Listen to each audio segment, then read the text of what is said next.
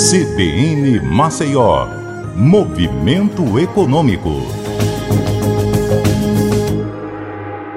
Olá, bom dia a todos. Aqui é Patrícia Raposo, de volta com o Movimento Econômico, e hoje eu quero comentar um assunto que tem dado o que falar. O Supremo Tribunal Federal, o STF, marcou para a próxima quinta-feira o julgamento para definir se a taxa de correção monetária do Fundo de Garantia do Tempo de Serviço, o FGTS, será ATR ou não.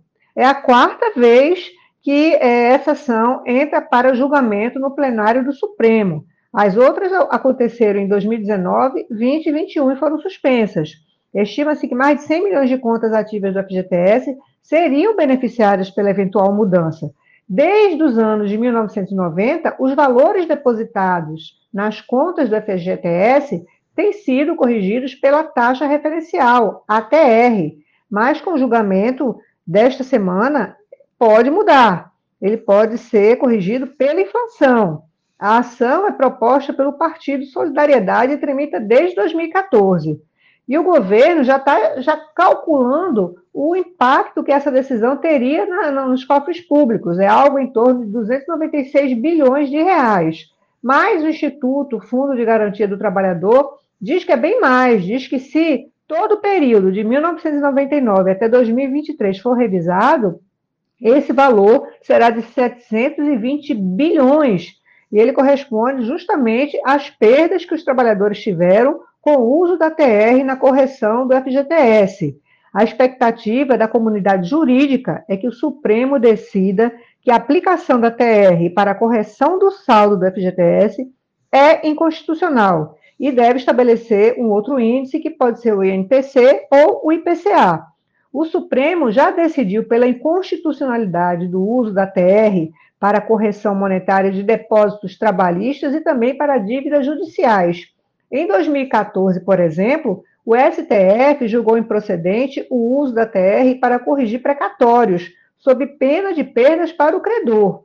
A maior reclamação dos trabalhadores com carteira assinada é que a TR costuma ficar sempre abaixo da inflação, o que na prática corrói o poder de compra do saldo do FGTS.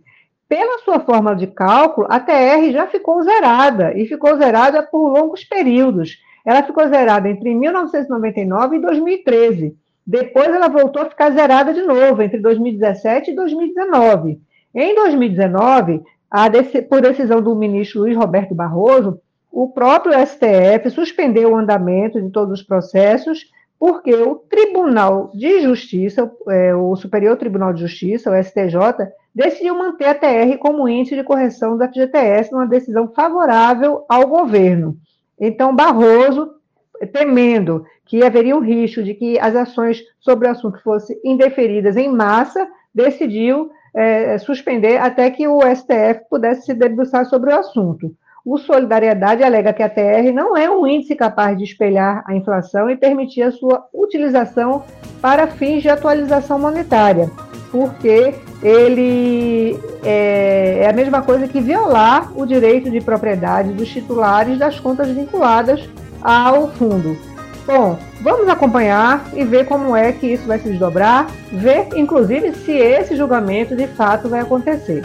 Eu fico por aqui e até a próxima.